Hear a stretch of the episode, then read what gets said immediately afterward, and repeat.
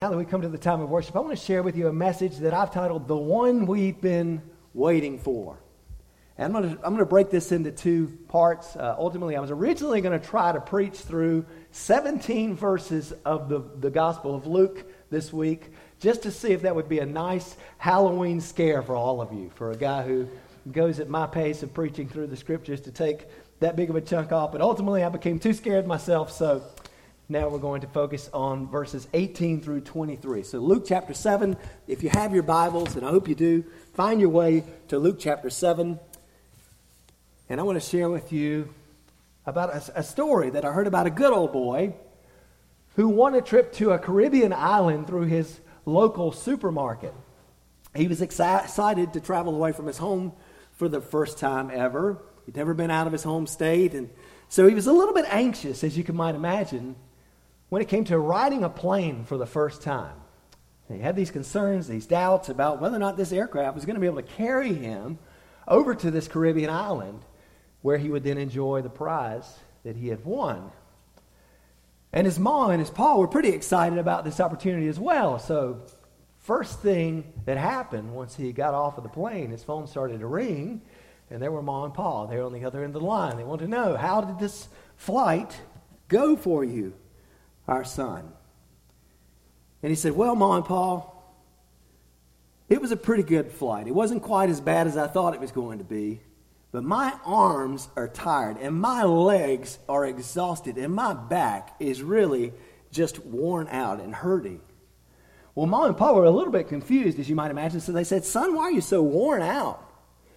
And that good old boy said, Well, I just ain't real sure about how well they build those here flying machines. So I did my best not to put all my weight down on the thing while we were up in the air. And you know, when we're unsure about something that's meant to hold us up, we are hesitant to put all of our weight into it. Now, for something like an airplane, keeping the weight off of the seat for fear that the aircraft couldn't tolerate the rest of our weight, it would be a pretty foolish sort of thing, right? The aircraft would have to absorb that weight in some other way throughout the remainder of, of the, the fuselage of the aircraft there. But the, the same thing is true when it comes to Christianity. Those of us who are Christians have entrusted our lives to one who has promised to carry us into heaven. And yet, many Christians have uncertainties. We have anxieties. We have things which cause us to refuse to put all of our full weight into what God is calling us to do. And what we may not realize is that God is carrying us along just the same. In the midst of trials and tribulations and heartaches and pains, when the believer grows confused and concerned and weary and uncertain, God continues to move his plan along until those who've committed themselves, themselves to him ultimately arrive safely to their eternal destination. And today in our study of Luke, as we come to Luke chapter 7, verse 18, we encounter someone who had fully entrusted his life, his work, his ministry to what the Lord was calling him to do. This man had thrown all of his weight into serving God's kingdom. He was exemplary in that. He had left his family and his friends, and he had moved out into the desert to be on mission for God. He didn't even take time to concern himself with the finer things that he might eat as he's living out in the desert. No, this man ate wild grasshoppers and drank wild honey. This was his meal as he was purely devoted to the work of the Lord. But ultimately, the ride, the ministry that this man was called to did not go quite as smoothly as he thought that it would. And the man I'm talking about, of course, is a man we've already encountered in the book of Luke. His name is John the Baptist. We call him that because of the ministry that he carried out was ultimately baptizing individuals in this visible display of what he called them to do as they prepared the way for the Lord. This sign of repentance that they were turning away from their sins to be prepared so he was the baptizer, baptizing those who came in order to repent, in order to prepare the way for the Lord. And John had lived quite a life of godly service to this point. I mean, we've seen a good bit of that already in the book of Luke. He was born due to these miraculous circumstances to parents who were well along in their years, back in Luke chapter 1, as we looked at that back at Christmas of last year. If you remember, the angel of the Lord appeared to his father, Zacharias, and he told him that his mother, who was Elizabeth, would have a son who would turn many of the sons of Israel back to the Lord their God. This angel of the Lord also promised that this son would go on as a forerunner before the Lord in the spirit and the power of another great prophet that we mentioned briefly last week, whose name was Elijah. And John the Baptist would go on as a prophet, preparing the way for the Lord. This would be his ministry.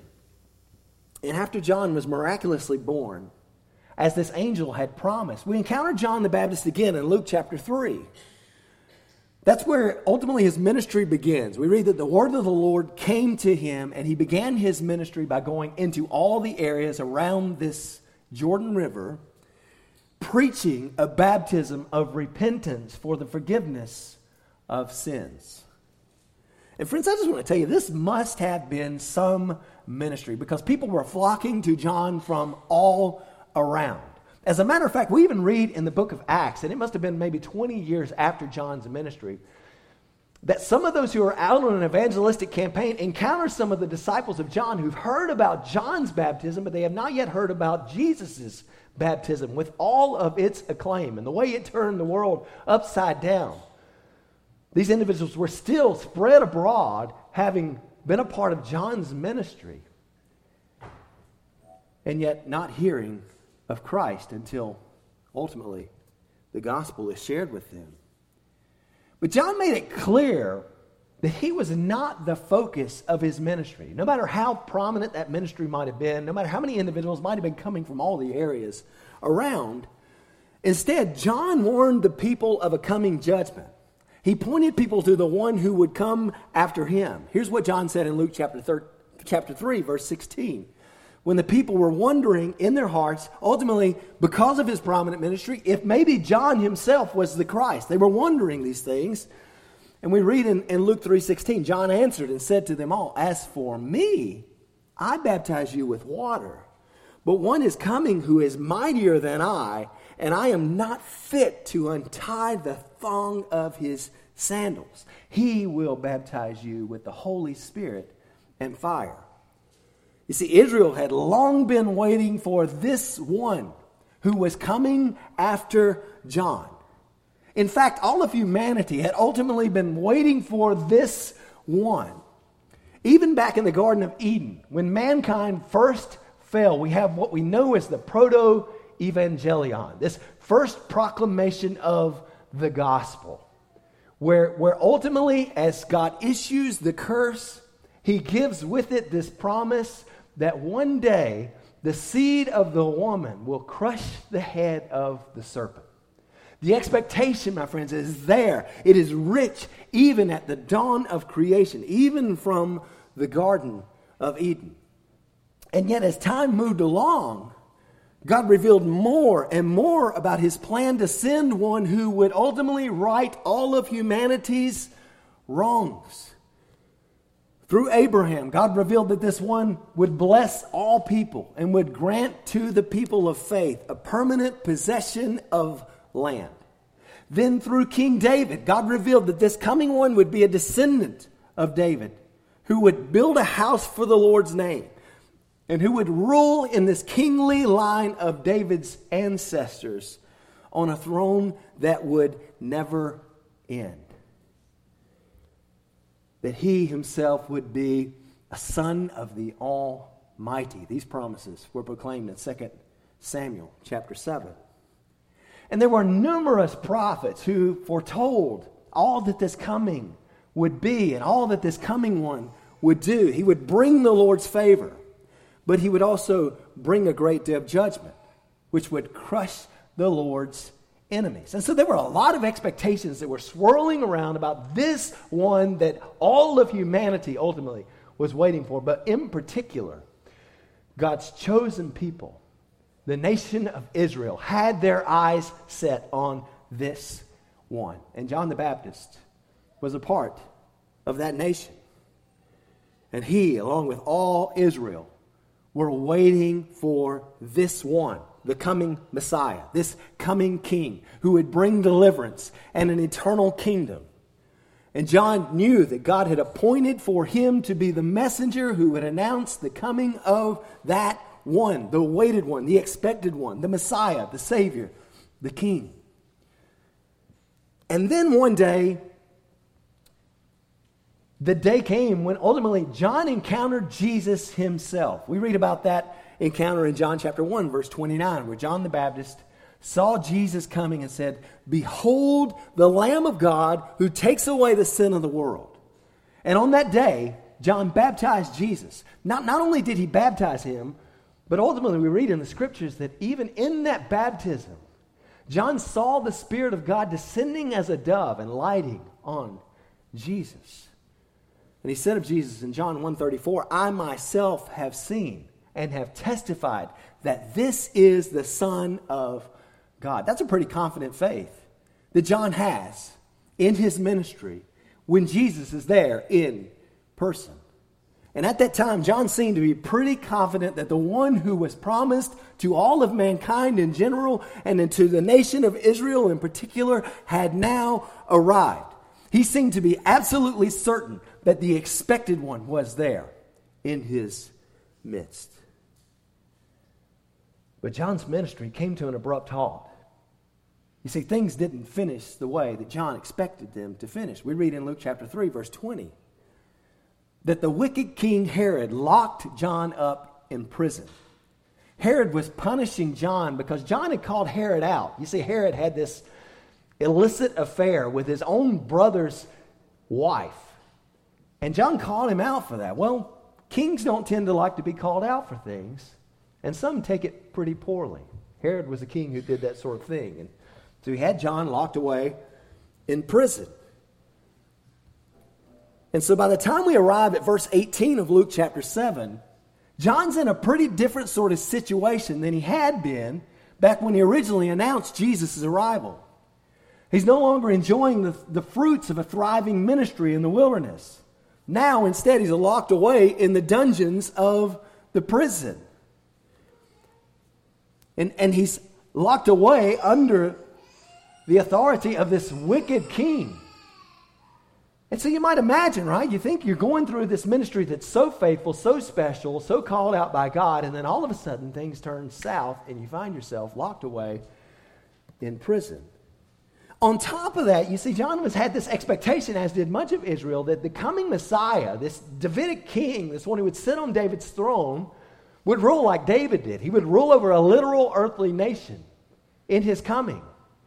And yet, Jesus has been here in his ministry in Galilee for a good bit of time, and we don't see him driving out the Romans. We don't see him taking control of the nation, at least not in the political physical sort of way that the Jews were expecting that their Messiah would carry these things out. Things weren't going as John had planned. And like happens with you and me so often, when things don't go according to our plans, sometimes questions arise, right? You've been there, right, friend? Have you ever seen a time in your life when you tried to do everything you thought the Lord wanted you to do, but things just would not go in your favor? Have you ever encountered circumstances that left you wondering if maybe you don't quite have it all figured out the way that you thought you had it all figured out? Well, today I want to point you to the example of the one that Jesus describes as the greatest man who ever lived. And I want you to see that this man found himself in a similar predicament that many of us find ourselves in when troubles arise. And we're going to look at the first set of verses that pertain to ultimately this expectation and this question of the one who is to come. Is this the one who we've been waiting for? So join me now in Luke chapter 7. We'll be beginning in verse 17. If you're able, I'd ask that you would stand that we might together honor the reading of God's word. Luke chapter 7, beginning in verse 18. The disciples of John reported to him about all these things. Summoning two of his disciples, John sent them to the Lord, saying, Are you the expected one, or do we look for someone else? When the men came to him, that is, when they came to Jesus, they said, John the Baptist has sent us to you to ask, Are you the expected one, or do we look for someone else? At that very time, he cured many people of diseases and afflictions and evil spirits, and he gave sight to many who were blind. And he answered and said to them, Go and report to John what you have seen and heard. The blind receive sight, the lame walk, the lepers are cleansed, the deaf hear, the dead are raised up, the poor have the gospel preached to them. Blessed is he who does not take offense at me. Here in the reading of God's word, you may be seated.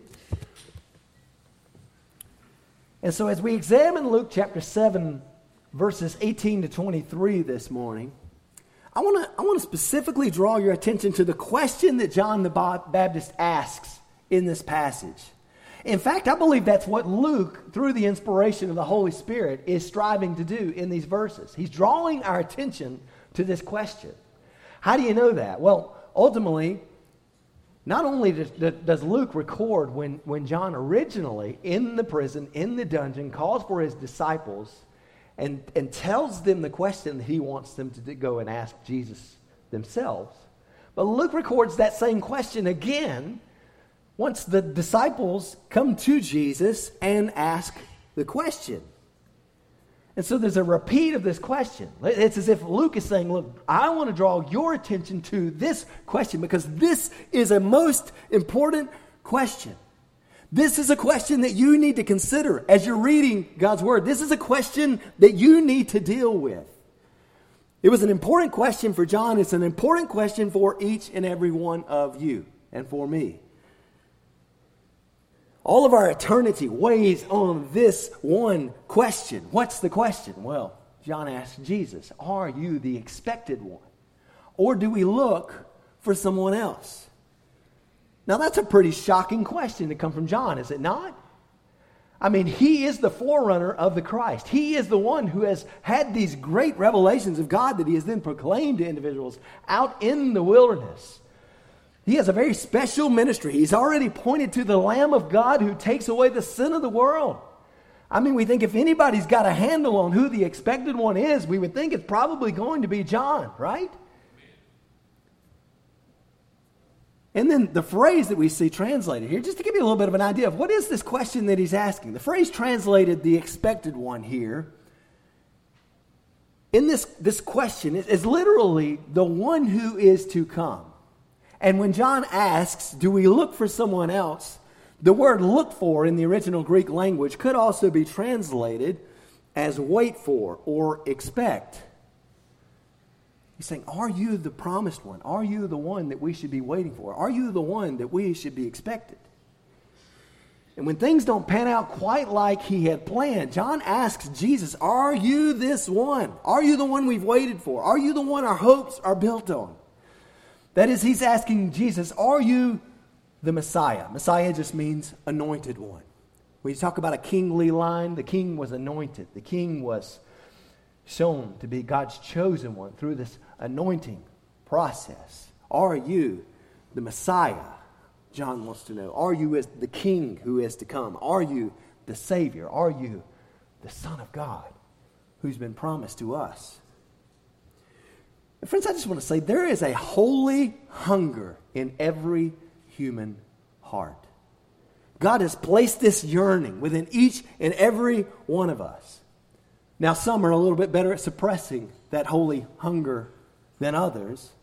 But as the troubles of life grow more intense, so does our longing that something greater than what we experience here on earth might come to pass.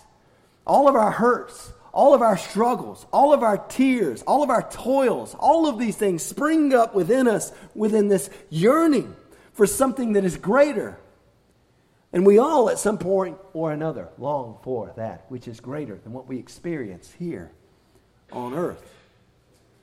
And if you believe, my friends, as I do, that there is a God in heaven and that He has revealed His plans for mankind, then you, my friends, know that all of history is headed somewhere. You are not just a biological coincidence. You, like I know, you know that God has promised a Redeemer. And if you trust in God's plans, then you expect that this one will do many things. And this one, my friends, is the one that we have been waiting for. John was waiting for him. And all of creation has an innate longing for him. All together, we long for this one that we have been waiting for. And the good news that Luke reveals to us in today's passage makes this clear to us the one who we have been waiting for has come. Jesus is the one who we've been waiting for. Now, that sounds a little bit like a Christmas message, doesn't it? I mean, typically when Christmas season comes around, that tends to be a, a nice, quick message that we pastors can put together because there's so much expectation, so much longing in the nation of Israel as they await this expected one as they await this Messiah, the angels come and they speak of his coming. This is the fulfillment of the one you've been waiting for. Great miracles happen because of this longing and the confirmation of God that this is the one that you have been waiting for. But this passage is a reminder that the question of Jesus' coming did not stop with the Nativity. The importance of this question goes beyond from generation to generation. And besides that, there's apparently this, this precedent for introducing Christmas material late in October. All right? So, as I was sitting at the kitchen table preparing my message for today, I began to hear the little jingle of Christmas music from our living room TV. Well, a few minutes later, I decided, well, I'd get up and go check things out. And sure enough, Hallmark has begun its Christmas movies. And so, literally, my son and I, my oldest son, went over and kissed my wife goodbye and said, We'll see you again once the new year rolls around. Because she loves those Hallmark Christmas movies. Here we are the end of October, and these pagans have already started showing Christmas movies. Well, ultimately it was my wife's birthday, so I didn't make too big of a deal out of it yesterday. I didn't complain too loud or too much, but still, there's a precedent there. And so we are talking through, ultimately, this message that might come up a lot around Christmas time, but it's a message that is pertinent for us at any season of the year. Jesus is the one we've been waiting for, my friends. That's the message of the angels at Christmas. It's the message of the Gospel of Luke that this author presents for us through the questions of John the Baptist today. And I ask you this Are you uncertain, my friends, that Jesus is the one you've been waiting for? Well, with the remainder of our time here today, let's examine the first two of five expectations that we have of this one whom we've been waiting for and how Jesus ultimately meets those expectations. The first one is this We've been waiting for the one who can answer our questions. You know what I mean? I mean, you go through the trials of life, you find yourself in the midst of certain circumstances, you say, Why? Why? Why is this happening to me? Why, why would there be a, an accident that would involve a sweet young child? Why, why would there be suffering in the midst of my life? Why this diagnosis? in my life? Why, why is this disease plaguing my body? Why, why the great shooting that happens in the midst of a synagogue, senselessly killing 11 individuals? Why are all of these things taking place? And as I've already mentioned, John has questions about God's plans for his life and God's plans ultimately for all of humanity because the circumstances in his life don't match the expectations he has for how he thought God was going to move. And so something triggers these questions. Now, Luke simply records for us in verse 18 that the disciples of John reported to him about these things. What things are we talking about? Well, last week, in the verses that immediately precede this passage, we read about Jesus' compassionate work to raise the dead son of a widow. It was her only son, and Jesus saw her. Jesus had compassion, and through grace, not because of any request that she had made, Jesus raises this one from the dead. And he does that in this city called Nain. Nain was a city which was just over the hill, I mean, a walking, short walking distance away from the city of Shunem, where another great prophet named Elisha had raised a widow's son from the dead. Ultimately, Elisha appealed to God, and God did the raising of the dead, as we talked about last week. But when these things happen, we read that the people come to this point where they are saying that a great prophet has come. That's what we read in verse 16. They say, A great prophet has arisen among us. And then we read in verse 17 that that report traveled throughout Judea. So we're in the northern area of Galilee when this miracle happens, and this travels down into the area of Judea to the south and all the surrounding district, according to verse 17. And it seems as though Jesus, by going to Nain and performing this work, is indeed showing the people that he is a great prophet. But he is much more than that, as we talked about last week. And that seems to be John's trouble in this moment. He was expecting Jesus to be much more than a prophet, but he, you see, the people got a misunderstanding about Jesus because of where Jesus had gone and the work that Jesus had done and how that was reflected in what Elisha did in the Old Testament. And so the people begin to explain Jesus as something less than the Messiah that report makes its way throughout Judea, it comes to John, and John now has a, a time of conflict to say, well, wait a minute. I was expecting him to be a lot more than that. So as this news comes to John, John starts to wonder if he has it all pieced together just right. And John arrives at a time of questioning. Now, I don't think that John is experiencing doubt so much as he's just struggling with the lack of his own omniscience. We've all been there, right?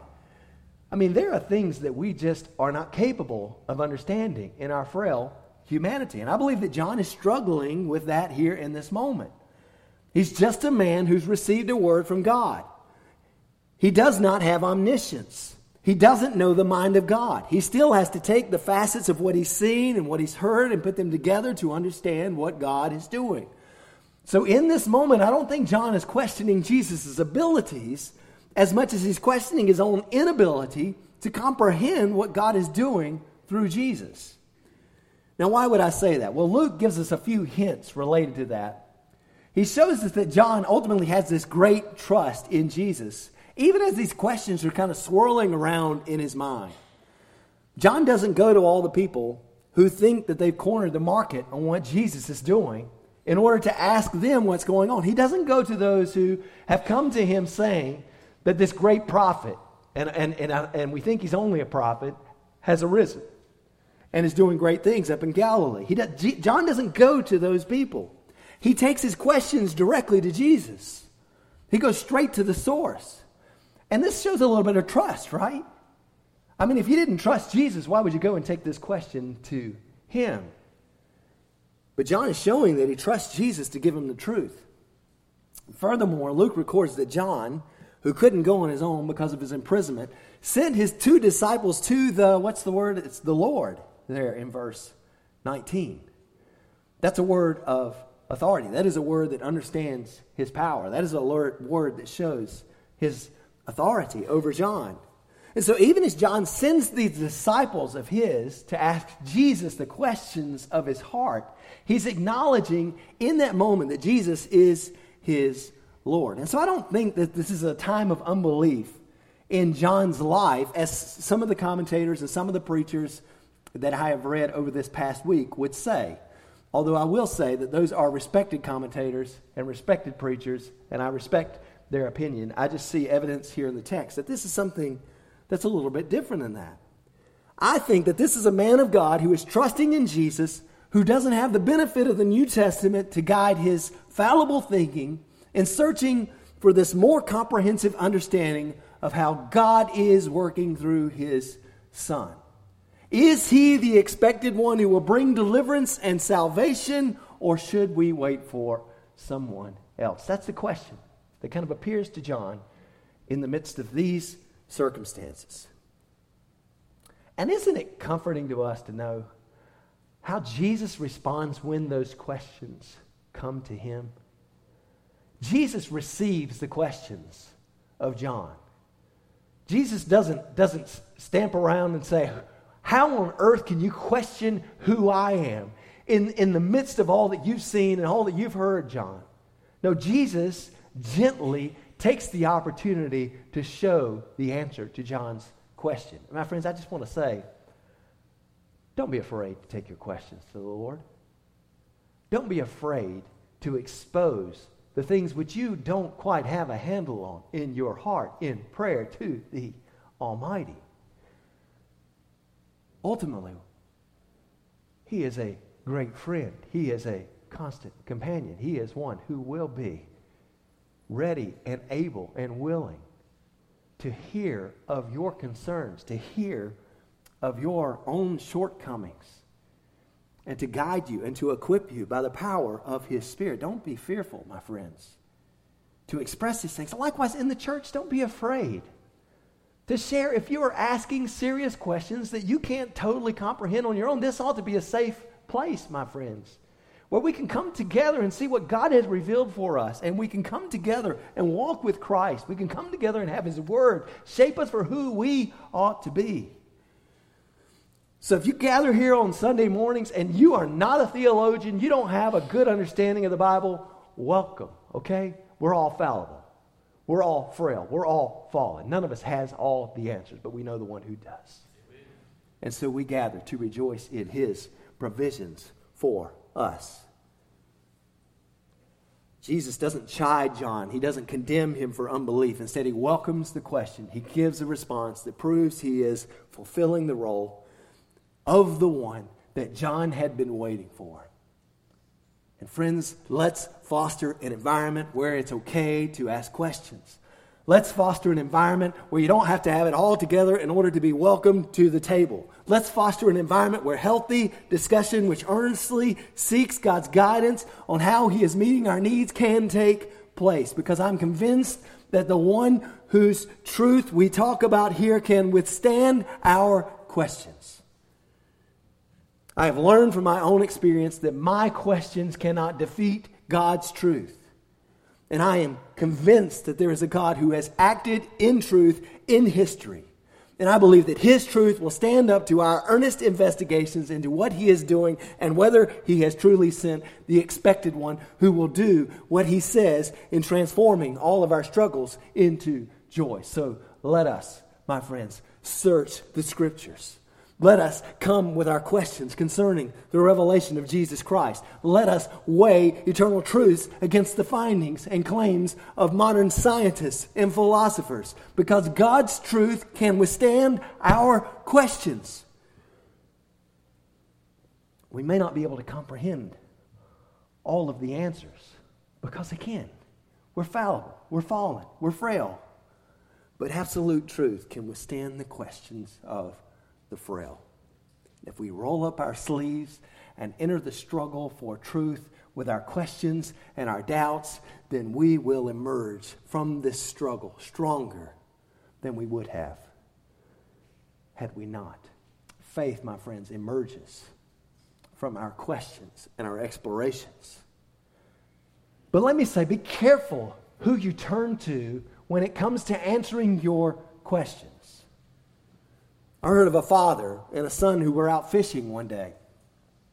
After a couple of hours on the boat, the boy suddenly became curious about the world around him. I mean, he had all day to look around at what was happening around him, and so he began to ask his father some questions. The first of those was this How does this boat float, Dad? Well, his father thought for a moment and he replied, I don't rightly know, son. Well, the boy returned to his contemplation, and then a few moments later, he turned back to his father and said, How do the fish breathe underwater? Once again, the father replied, Don't rightly know, son. Well, a little bit later, the boy asked his father, Why is the sky blue? Again, his father replied, Well, well I don't really know, son. Well, the son started to worry. Maybe he was, you know, overtaxing his dad's time. Maybe he was eh, overtaxing his patience. Maybe he was annoying his father. And so he said, Dad, do you mind if I ask you all of these questions? Of course not, son. If you don't ask questions, you'll never learn anything. And so I say, yes, be careful who you turn to in answering your questions. We must be critical thinkers and not just assume that the credentials are all that is needed to bear the truth. You see, John didn't call out to the Pharisees and the scribes of Judea. These were the most credentialed individuals in his day. I mean, we've already encountered them in their confrontations with Jesus in the book of Luke, but these were the religious scholars. These were the ones who studied God's word day in and day out. They had all the credentials. They had the tassels on their robes. They had all the things to show that they were the prominent ones in the public gatherings. And yet, John did not call out to them. Even though they were steeped in religious education, they rejected Jesus and his miracles at every turn. They scoffed at his compassion. They implied that his deeds were empowered by Satan. And my friends, I want to tell you there are a lot of people with steep credentials who will lead you away from the faith that was one for all delivered to the saints. And I know because I did my studies at what would be so proudly proclaimed as a liberal arts university, University of North Carolina in Chapel Hill. This is where I got my undergraduate degree. And I remember going for orientation there in Chapel Hill and hearing the professors gathered with the young freshmen, incoming students, describing how liberal arts was an explanation for what they strove for in the sense of breaking free from the constraints of traditional learning, breaking free from the constraints of what has always been understood to be the truth. And when it comes to education, and particularly the liberal arts realm of education, my friends, you don't get published by revisiting the truth that was once for all delivered to the saints. Those who get recognized, those who stand out, those who make it to the scholarly journals and get published are those who are advancing some new form of thought. Those who are finding some new way to explain what no one has explained in that way before. And so I even remember at one point I signed up for a, a class on the New Testament. This was at Chapel Hill. It, it, was with the dean of the School of Religion, the head over the School of Religion. What I later found out is that the teacher of that class was an agnostic. The dean of the School of Religion ultimately didn't even have a, an understanding of whether there was a God or not. In the midst of his teaching assistants, I believe, I can't recall this exactly, but there was at least one atheist. I think two of the, the three teaching assistants of a New Testament class were atheists and then one other was a, a Christian, a believer. And so you can imagine that when it comes to studying the New Testament, amongst those who are advancing new thought and pursuing things that no one has talked about before, even with all their credentials, right, all their doctorates, being designated as the dean, even in the midst of that, there would so quickly be someone who would rather lead you astray. And so I say, just be careful. Be careful who it is that you trust the answering of your questions to.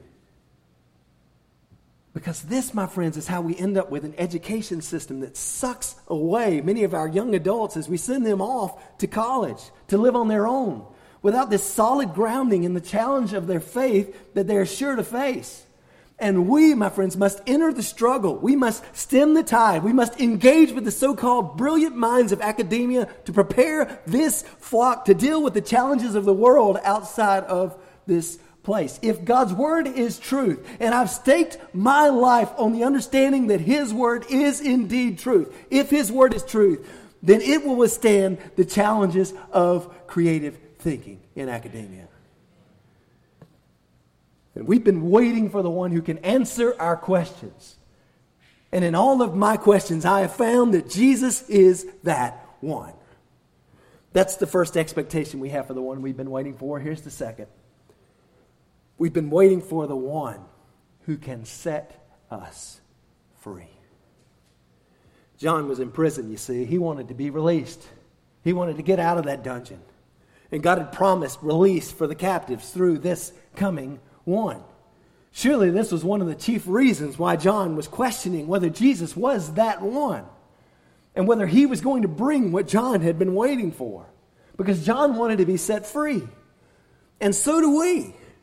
We all face struggles with addictions, and we wage war with the flesh. We bear the chains of our guilt and the oppressions of our shame. We long to be liberated from it all. We've been waiting for the one who can set us free, just like John was there in that dungeon. But when John's question comes to Jesus, Jesus doesn't just speak his reply, he shows his reply through the things that he does to John's disciples. And they see him working great miracles. The Bible says in verse 21 at that very time, it could be translated in that hour, he cured many people of diseases and afflictions and evil spirits. And he gave sight to many who were blind. And he answered and said to them, Go and report to John what you have seen and heard. The blind receive sight, the lame walk, the lepers are cleansed, and the deaf hear, the dead are raised up, the poor have the gospel preached to them. You see, when John asked whether Jesus was the one we've been waiting for, Jesus didn't just speak, Jesus acted. You ever get tired of folks who are all talk and no action? I think we all do from time to time. Jesus wasn't like many of the prominent preachers and teachers and ministries in our day. He was not all talk and no action. No, Jesus backed up his words with his actions, and so should we, my friends. Many of us Christians are far too prone to tell others that Jesus is a compassionate Savior who cares for their needs, while we, as His church, withhold our compassion by refusing to act in ways that would help the practical needs of those who are struggling around us. And friends, I want to tell you, Jesus shows us that action speaks loudly when we're ministering to others.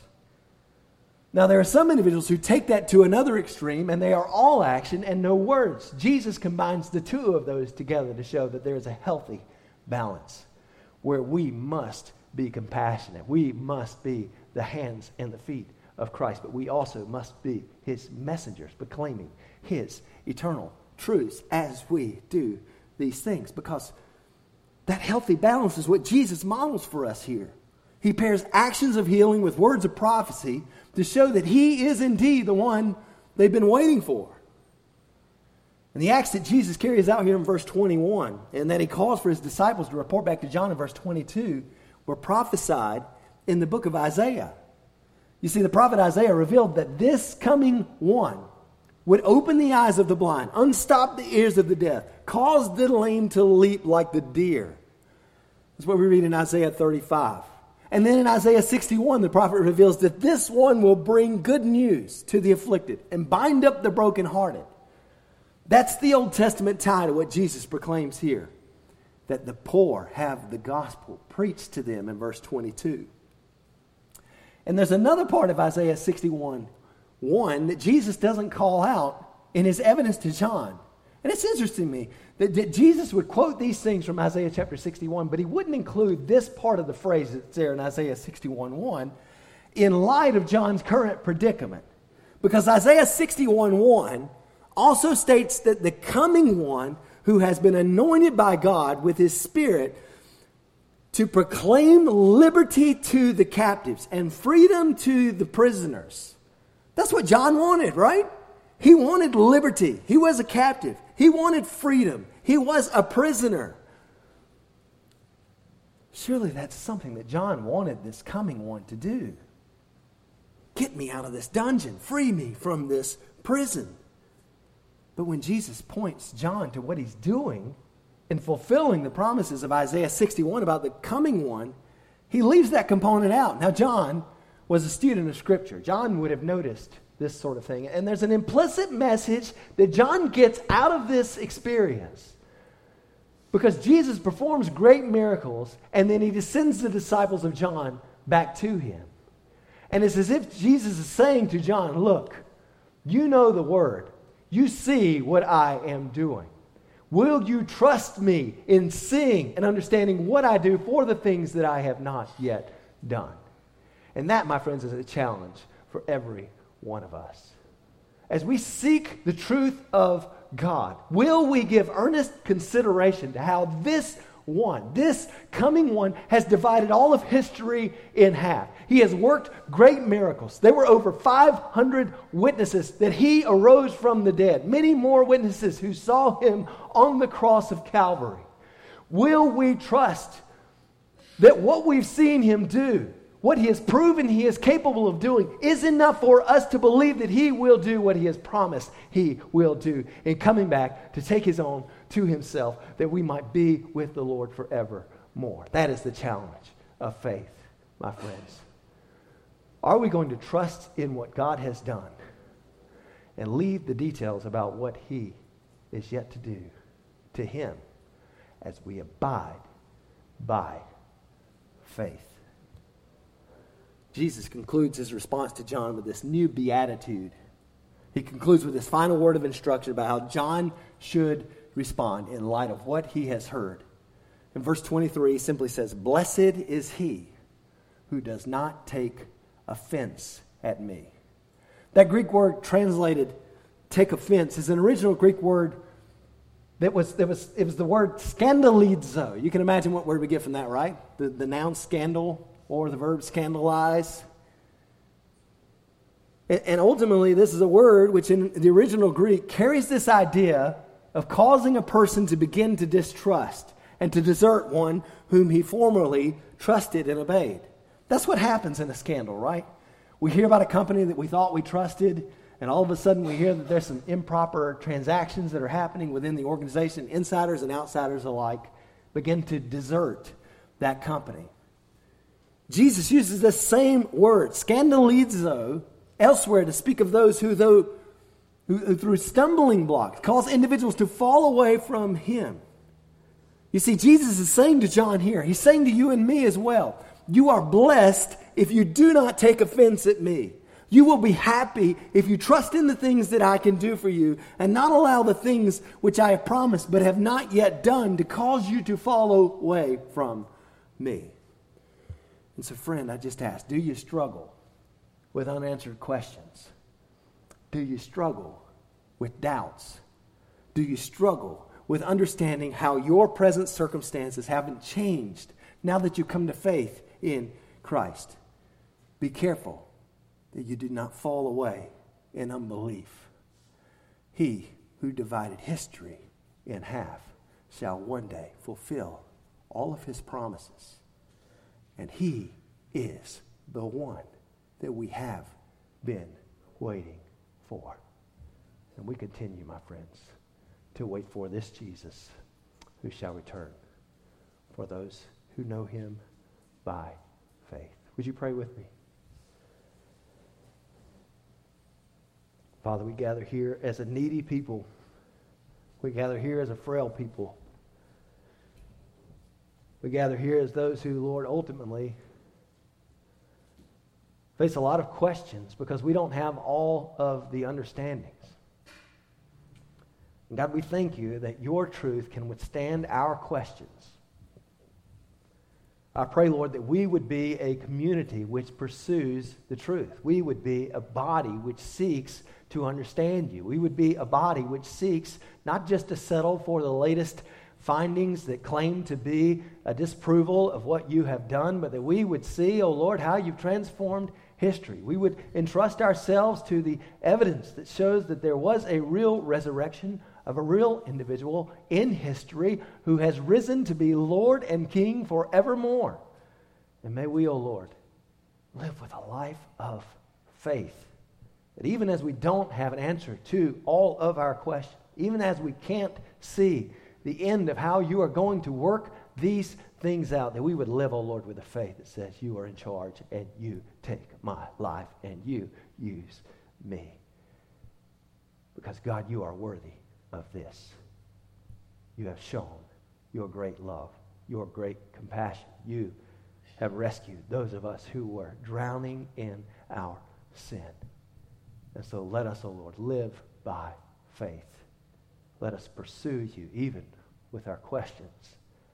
Let us find you, O Lord, to be the God who is faithful and who will see that your promises come to pass. Thank you for these things. In Jesus' name, amen.